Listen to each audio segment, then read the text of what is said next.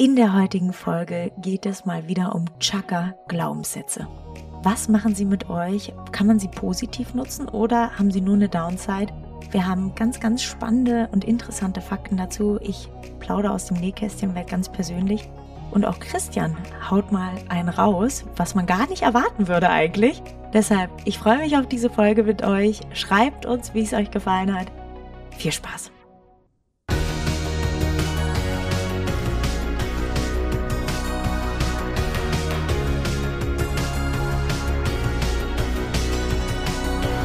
Partner dieses Podcasts ist die Bludenta GmbH mit dem Flash Zahnaufhellungssystem. Ja, wir haben sehr viel Feedback zu unserer Mindset-Folge bekommen und da haben wir uns selber mal die Frage gestellt, was sind eigentlich so die Glaubenssätze? Was sind die Glaubenssätze, die es so gibt, die vielleicht so ein bisschen überholt sind oder nicht die Zeit mitgegangen sind, dass man sie heute noch ansetzen kann? Oder was sind Glaubenssätze, die auch vielleicht super verquert und falsch sind und was sind welche, an denen man sich so ein bisschen ja, herankrabbeln kann. Und ja, liebe Anne, damit wollten wir heute mal eine kleine Episode starten, nicht wahr? Ja, ich freue mich total drauf. Ich bin ja so ein, ah, wie sage ich das, so ein, naja, Opfer ist das falsche Wort, aber ich liebe so eine Themen. Und ich mache ja gerade auch eine Fortbildung äh, mit der Lea Sophie Kramer, ist eine ganz bekannte Investorin aus Deutschland, die sich genau damit beschäftigt. Und damals der Stefan Helker hatte mich mal eingeladen, auch zu so einem Führungskräfte-Coaching. Und auch da war das ein Thema. Also ich habe das Gefühl, bei allen wichtigen Führungskräfte-Coaching spielen auch immer Glaubenssätze eine ganz, ganz wichtige Rolle. Ein ganz wichtiger Glaubenssatz, den ich immer hatte, ist, ich muss perfekt sein und ich muss mich beeilen. Das heißt, ich habe immer ganz oft Sachen parallel gemacht. Ich habe eine E-Mail geschrieben nebenbei am Handy und noch einen Karteikarteneintrag irgendwie parallel auch noch. Dann ist aber nichts richtig 100% gut gelaufen, sondern ich habe alles immer nur so zu 60, 70% abgearbeitet und war auch ständig in der Überforderung. Das heißt, dieser Glaubenssatz beeil dich, den habe ich versucht zu hinterfragen, warum habe ich den? Und der kam bei mir, das kann ich ja mal erzählen, weil das ein schönes Paradebeispiel ist, weil ich glaube, viele Zahnärzte haben das. Ich war in der Kindheit immer komplett durchstrukturiert. Also ich bin nach der Schule, hatte ich 15 Minuten Zeit fürs Mittagessen, dann bin ich in den Stall, mein Sport gemacht, dann nach Hause um 23 Uhr noch Mathe gelernt mit meinem Papa. Halb zwölf war ich im Bett und morgens um sechs hat der Wecker geklingelt. Und das war immer so. Am Wochenende um drei Uhr aufstehen, weil wir zum Reitturnier mussten. Und ich hatte schon als kleines Kind immer einen ganz engen Terminplan und ich hatte immer das Gefühl, ich schaffe nicht alles. Und es ging mir am Anfang meiner Selbstständigkeit auch so, dass ich immer viele Sachen parallel gemacht habe und das hat mich total überfordert. Und wie gesagt, ich hatte auch immer das Gefühl, ich schaffe nichts. Und jetzt habe ich angefangen, wirklich mich auf eine Sache zu konzentrieren. Das heißt, wenn ich esse, dann esse ich auch nur, dann ist mein Handy weg. Manchmal gucke ich einen Film dabei, okay, Ausnahme. Aber meistens esse ich wirklich nur. Wenn ich eine E-Mail schreibe, schreibe ich nur eine E-Mail. Wenn ich am Handy bin, bin ich nur am Handy. Und so versuche ich mir einfach zu erlauben, nicht Sachen parallel zu machen, sondern eine und die aber richtig. Das nimmt mir ganz, ganz viel Druck. Zweiter Glaubenssatz, und dann darfst du gerne, sei perfekt. Ich habe immer gedacht, als Unternehmer muss man perfekt sein. Man darf keine Schwächen haben, man darf nicht weinen. Ich war auch mal hospitieren bei einer ganz tollen Kollegin und die hat extra in der Praxis sich einen kleinen Raum reingebaut mit einem ganz kleinen WC. Da kann man eigentlich nicht mal auf Toilette gehen. Ich gesagt, wozu hast du den, wenn ich mal weinen muss, dass das Team nicht sieht? Und das fand ich total krass und das habe ich mir irgendwie am Anfang auch so ein bisschen vorgenommen, dass ich das so handhabe. Hat überhaupt nicht geklappt. Das hat genau eine Woche gedauert. Dann habe ich vom Team geweint und es war gut. Das ist aber mein Führungsstil dass ich auch Emotionen zeige und dass ich auch zeige, wenn ich in der Überforderung bin, bis zum gewissen Grad. Und das hat auch ganz, ganz viel Last von mir abgenommen. Dieses sei immer perfekt. Kommt halt auch bei mir aus der Kindheit, weil das halt einfach von Anfang an von mir so erwartet wurde. Und das ist irgendwann dann halt ins Erwachsenenleben mit übergegangen. Und daran arbeite ich gerade, dass ich an diesen Glaubenssätzen, dass ich die nicht nur nehme als kritische Stimmen, sondern auch als positive Stimmen. Denn jeder Glaubenssatz hat eine Upside, hat aber auch eine Downside. Und die Upside ist, beeil dich, ich bin halt super effizient, ich bin wirklich ein Workaholic und Arbeitstier. Und von seid perfekt, ich bemühe mich schon, wirklich immer alles top abzuliefern und 100 Prozent zu geben. Also Glaubenssätze sind per se nichts Schlechtes, aber per se halt auch nichts Gutes, sondern sie haben immer zwei Seiten. Das wäre meine Meinung. Vortrag Ende. Es ist immer so, so doof. Wenn du so einen langen, klugen Monolog hältst, liebe Anne, dann habe ich gar keine Zeit, über mich zu sprechen. Und äh, dann fühlt man sich ja. Sorry. Dann fühlt man sich ja da schlecht. Nein, nein, absolut nicht. Du pass auf, äh, zwei Sachen dazu, die mich da immer so ein bisschen getriggert haben. Einmal Ich glaube, das muss man einer Mehrdimensionsmatrix sehen. Und ich erkläre auch warum. Es wurde ja immer gesagt, es gibt so, wenn man so auch Timeboxing anschaut, so gewisse Managementmethoden, wie macht man da irgendwo etwas? Da wird immer drüber diskutiert, was muss ich machen? Oder das Eisenhower-Prinzip, ne? Was macht mir richtig Spaß? Ja. Und dann gibt es immer so eine Kategorie, die heißt, ich sollte das machen.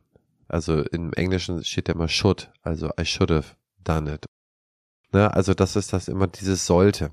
Und da ist es so, und jetzt komme ich quasi in die Matrix rein, dass ich glaube, es ist klug am Anfang zu ganz vielen Sachen Ja zu sagen, um etwas auszuprobieren. Und da gibt es auch Studien drüber, die bestätigen, dass diese Vorgehensweise sehr, sehr effektiv ist. Und dann, wenn man sich irgendwo gefunden hat, wenn man das in eine der beiden Kategorien einsortieren kann, das eine ist dann vielleicht ein Teil des Berufes geworden oder ein Teil der Berufung, also in das Muss rein, also das, was ich machen muss und das andere, was mir Spaß macht. Wenn ich das da rein sortiert habe, sollte ich mich darauf fokussieren. Ich sollte es nicht weiterführen, was in sollte reinkommt. Das heißt, was, ach, ich könnte das ja machen, oder sollte, Querstrich könnte, ne? Ich könnte ja das machen, könnte ja das machen. Also, viel ausprobieren, irgendwann zu dem Punkt kommen, wo man sortiert in muss, oder es macht ja wahnsinnig viel Spaß. Und dann mit dem, was sollte und so weiter ist, was dann quasi in dieser Mitte wäre, wegmachen. Und das bringt einem unglaublich viel Zeit, und das bringt einen sehr viel Fokus. Und ich mache das immer so. Das heißt, ich probiere sehr viel aus und irgendwann sage ich, okay, macht das noch Sinn oder macht es keinen Sinn, das schmeiße ich über die Wupper. Oder äh, ich sortiere es ein, das eine ist beruflich, das zahlt auf die beruflichen Ziele ein und das andere, das macht mir sehr, sehr viel Spaß. Also das ist so ein bisschen meine Matrix. Da habe ich kluge Bücher drüber gelesen. Ein kluges Buch muss ich mal kurz raussuchen. Das ist von Adam Alter. Das ist absolut zu empfehlen. Adam Alter, Alter wie das Alter. Der ist Professor an der NYU und der hat darüber ein Buch geschrieben, Anatomy of a Breakthrough. Anatomy of a Breakthrough. Und das ist absolut lesenswert. Und das hilft dann, sich da so ein bisschen zu fokussieren. Das heißt, wenn wir über Glaubenssätze sprechen, wird ja sehr oft dann immer gesagt, okay, was ist dein Nordstern und was treibt dich an und, und so weiter und so fort. Ich persönlich sehe das ein bisschen anders. Das hatten wir ja schon in der Mindset-Folge gesagt. Ich denke, nicht lange nach dem Nordstern suchen, alles machen, überall Ja zu sagen und dann später sortieren. Finde ich ist ein sehr smarter Ansatz. Was ist denn ein Glaubenssatz, den du in dir trägst und der dich in vielen Situationen bestimmt auch dahin gebracht hat, wo du jetzt bist, aber der vielleicht auch manchmal kritisch zu beurteilen ist? Hast du sowas überhaupt? Oh, da muss ich drüber nachdenken. Das ist eine gute Frage. Ich habe so einen Glaubenskanal. Mhm ja, es gibt dann so Dinge, die meine Bahnschienen sind, dass es ein Wert für die Gesellschaft sein muss, dass es muss wertvoll sein. Das ist ein Punkt, den ich mache und das ist etwas, wohin ich sortiere. Wenn es keine Wertstiftung für die Gesellschaft ist, also ich zähle mich, meine Familie auch zur Gesellschaft, wenn es keine Wertstiftung für die Gesellschaft ist, dann mache ich es nicht. Das heißt, alles, wo ich denke, das ist netto negativ für irgendjemanden, dann mache ich es von vornherein nicht. Schön. Immer.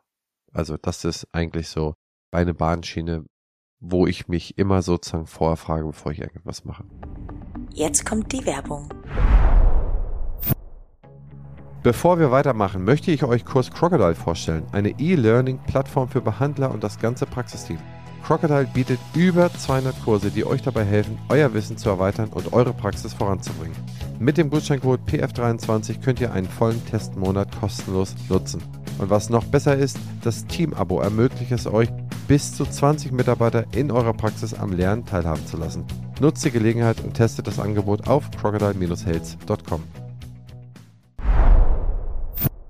Das finde ich total interessant und das finde ich auch ganz, ganz toll. Was ist das denn bei dir? Ich beschäftige mich ja gerade wahnsinnig viel mit diesen Glaubenssätzen, weil ich diese Führungskräfte-Coachings gerade binge, also in der Woche ungefähr zehn Stunden mich damit beschäftige.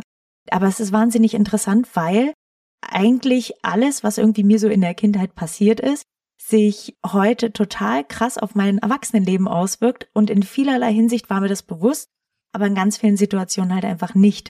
Und dass viele Situationen auch in der Praxis für mich schwer sind, zum Beispiel gefalle allen. Also ich mag das schon, wenn mich jeder mag. Ich finde das toll. Aber das führt halt leider auch dazu, dass ich Kritikgespräche, dass mir die manchmal schwer fallen oder dass ich mich ganz schwer von Leuten trennen kann, weil ich halt schnell eine emotionale Bindung zu denen aufbaue. Und das hat natürlich aber auch eine Upside, weil ich einfach ein netter Mensch bin. Also ich komme schnell ins Gespräch, man kann sich mit mir ganz gut unterhalten, glaube ich. Ich hoffe zumindest, Christian. Aber auf der anderen Seite hat es halt auch die Downside, dass ich viele Sachen hinnehme und Grenzüberschreitungen auch manchmal zulasse, aus Angst, derjenige mag mich nicht, wenn ich sage, halt, stopp, das bleibt alles so, wie es ist. Und das sind einfach Sachen, die finde ich wahnsinnig interessant, wenn man sich damit auseinandersetzt, warum bin ich so, wie ich bin? Und ist das immer alles gut oder gibt es da halt auch Sachen, die ich vielleicht verbessern kann? Und das ist ja eigentlich der Inhalt von fast jedem Coaching. Was mache ich schon ganz gut, aber was kann ich noch besser machen? Und Glaubenssätze, das war so mein größtes Learning, haben halt nicht nur positive Seiten, sondern auch negative. Und wenn man sich dessen bewusst wird und damit, ähm, auch wenn die Folge halt sehr kurz ist, aber finde ich, kann man ein schönes Fazit schließen.